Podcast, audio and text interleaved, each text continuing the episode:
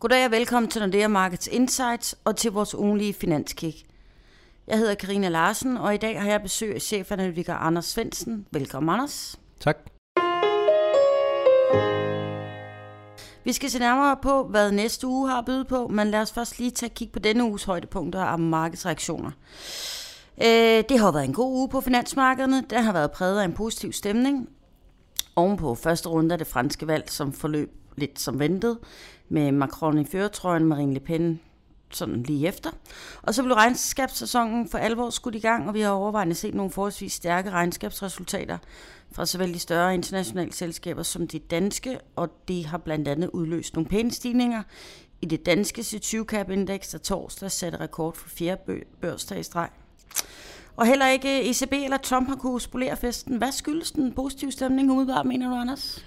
Ja, det startede jo nok omkring øh, det franske valg, og resultatet, som du rigtig siger, var selvfølgelig som ventet, men, men nu har vi jo haft nogle eksempler i løbet af sidste år, hvor resultaterne ikke helt har været som, som ventet, så, så selvom meningsmålingerne nok pegede i den retning, så, så var markederne alligevel lettet, og, og måske gerne ville se det før, før, før man ligesom troede for alvor på det.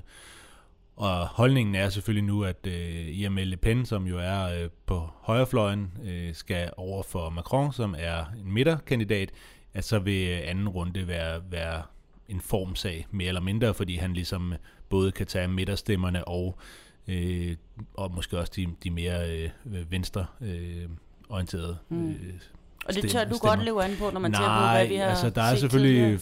Flere ting. Øh, selvfølgelig skal han passe på ikke at blive for arrogant og allerede tro, at øh, han har Den vundet, hus, ja. vundet øh, anden runde også. Øh, han skal især sørge for, at der kommer nok folk ind og, og stemmer. Altså hvis franskmændene begynder at sige, okay, men det er jo det er jo Macron, der vinder, så vi behøver egentlig ikke komme og stemme, jamen så er det selvfølgelig en risikofaktor. En anden er jo, at, at det ser ud som om, at Le Pen, hun forsøger at portrættere sig selv lidt mere som midtersøgende her op mod ja. anden valgrunde. Og hvis hun ligesom for alvor kan, kan komme derind, så, øh, så vil der selvfølgelig også være flere stemmer for, for hende. Mm. Øh, hvis vi går tilbage til, til finansmarkederne, var det så kun øh, pæne reaktioner på aktiesiden, eller var der også, hvordan ser du på rentesiden? Ja, men det var, det var også sådan set også på, på rentesiden, at, at markederne tog, tog godt imod det, og, og risikoappetitten ligesom blev, blev løftet. Og jeg tror også, der er en anden øh, faktor på, på spil, og det har vi snakket om de sidste mange øh, podcasts, vi to har lavet, og det er jo, at de økonomiske nøgletal er markant stærkere, end mm. de var bare for seks måneder siden. Og så har vi den øh, situation, som vi også havde igennem det meste af, af sidste år, at hvis du som investor har en dato, hvor du ved, der er en kæmpe stor risiko, for eksempel som det franske valg her, så tager du måske en lille smule risiko af, og så ser du, hvad der sker, og så kan det være, at du tager noget risiko på igen.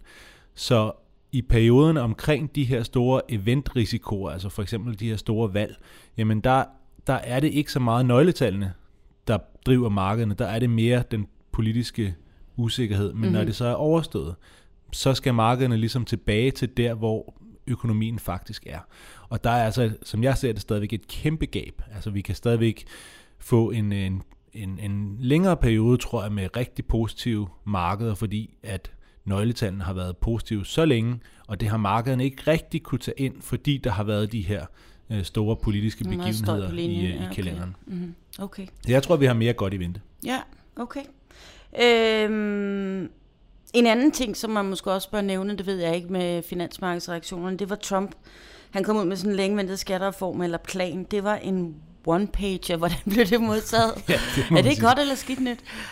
Ja, ja, jeg ved det ikke helt. Altså, det, det kommer igen lidt an på, hvordan man ser hele den her, øh, hele den her påvirkning fra, fra Trump til markederne. Hvis nu vi kun snakker markederne og ikke, ikke snakker politik, så, så kan det ja. selvfølgelig være noget helt andet. Men, men i forhold til markederne, der er ligesom igen to opfattelser. Den ene er jo, at det på en eller anden måde er Trump, der har øh, sat gang i noget optimisme, i og med, at han ville lave nogle skattelettelser, og han ville øh, lave nogle forandringer osv. Øh, og hvis, hvis, hvis det ligesom er, er den sande version, jamen, så er det her selvfølgelig ikke helt godt nok. Det var, som, som du siger, en af fire sider med den her kæmpe skattereform, som han havde, havde lovet. Ja. Øh, og der var jo ikke nogen detaljer øh, nærmere. Så det betyder jo, at der kommer til at gå lang tid. Så hvis det ligesom er sandheden, jamen, så, så burde der jo egentlig være noget skuffelse. Men jeg tror ikke, det er sandheden. Jeg tror, at den, det rigtige er, at som jeg sagde før, nøgletallene er blevet markant bedre, men fordi mm. at der også var et amerikansk valg, jamen så i perioden op til det amerikanske valg, der kunne markederne ikke rigtig tage de her positive nøgletal ind.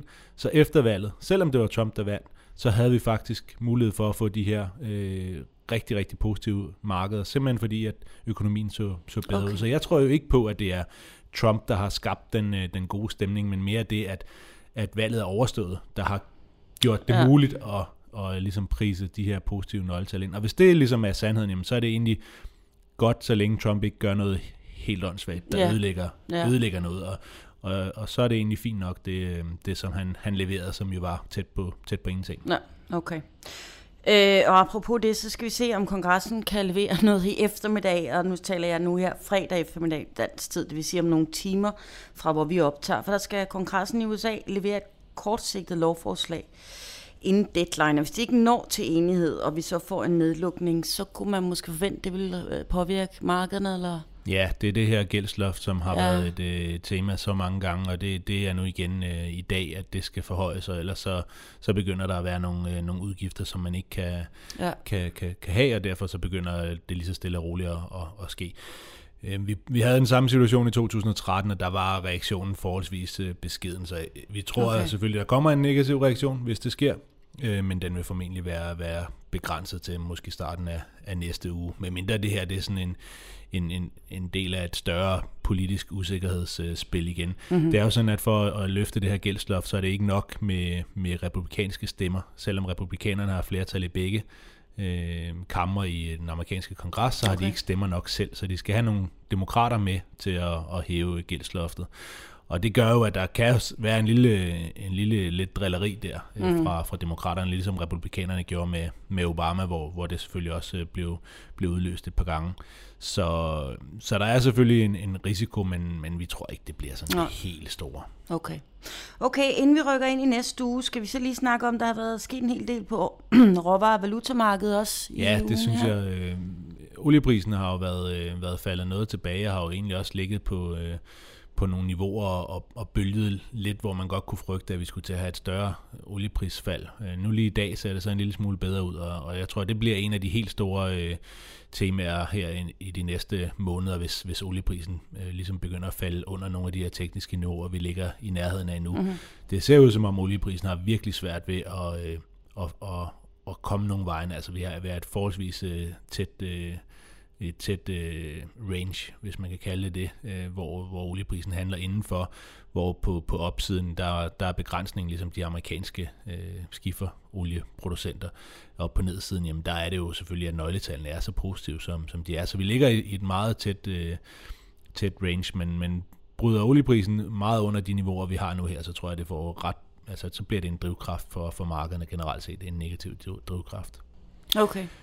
Så har vi også haft store bevægelser på, på øh, valutamarkedet den her uge, og det er jo selvfølgelig også lidt øh, efter det franske valg og den her positive øh, stemning, at, øh, at dollaren faktisk er, har været i defensiven. Det er det euroen, der har, har klaret sig væsentligt bedre, og vi har egentlig haft en, en ret voldsom reaktion, synes jeg, på, på euro-dollar i, i den her uge.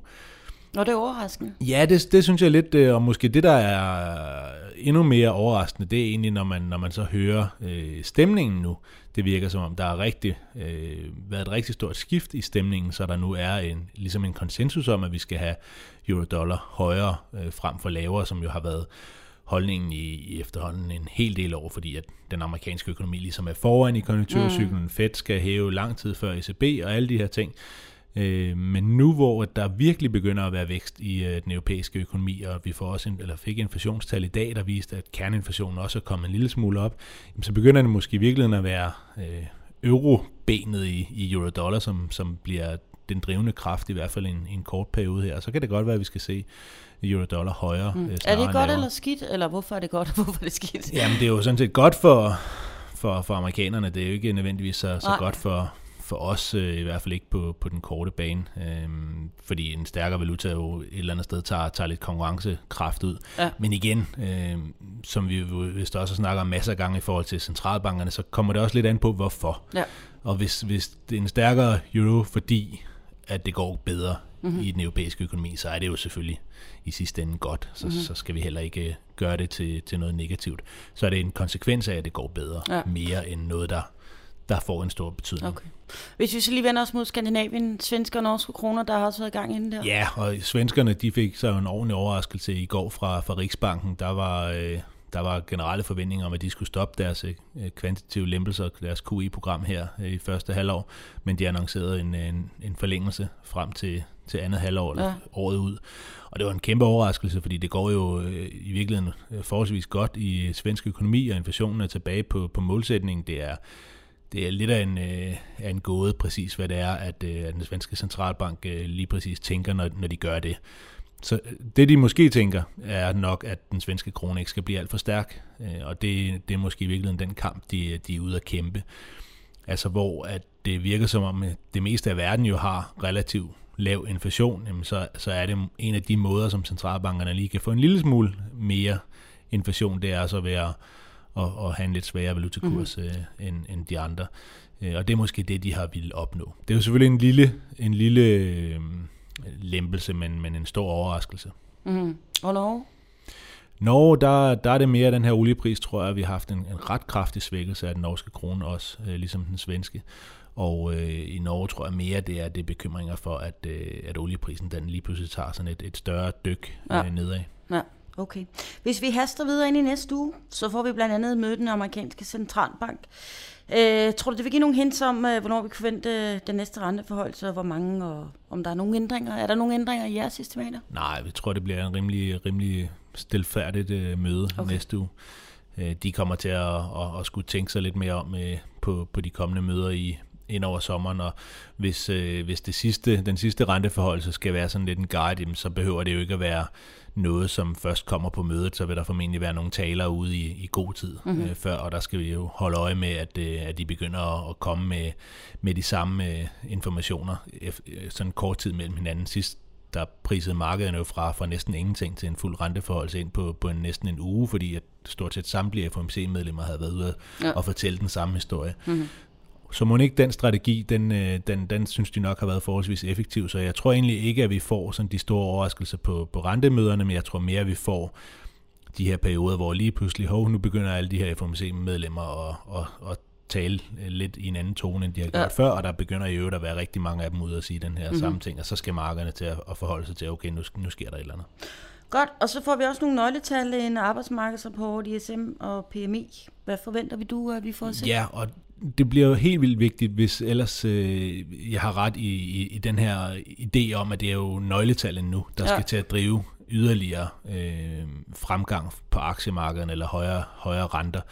At nu har vi ligesom det politiske en lille smule bag os, selvom jeg godt ved, at vi har den anden runde i det franske valg, så er det nøgletallene. Så skal de selvfølgelig også blive ved med at være, øh, være positive for, mm-hmm. at, øh, at vi kan få øh, positive markeder, og det, det tror vi sådan set også, øh, de kommer til at være, både øh, arbejdsmarkedsrapporten og også øh, det amerikanske ISM, øh, som er måske den vigtigste sådan, aktivitetsindikator, vi har.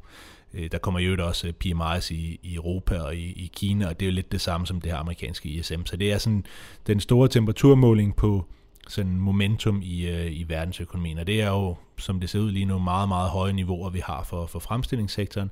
Det kan godt være, at vi, øh, vi, vi ikke kan komme meget højere op, men, men så længe det bare er nogenlunde de her niveauer, eller endda lidt lavere, så vil det stadigvæk være, være nok til at, at holde positive markeder. Okay. Lige hurtigt her det sidste, Anders. I Frankrig der mødes de to kandidater, Macron og Marine Le Pen, i en tv-debat på onsdag. Kan du ikke noget? Ja eller nej?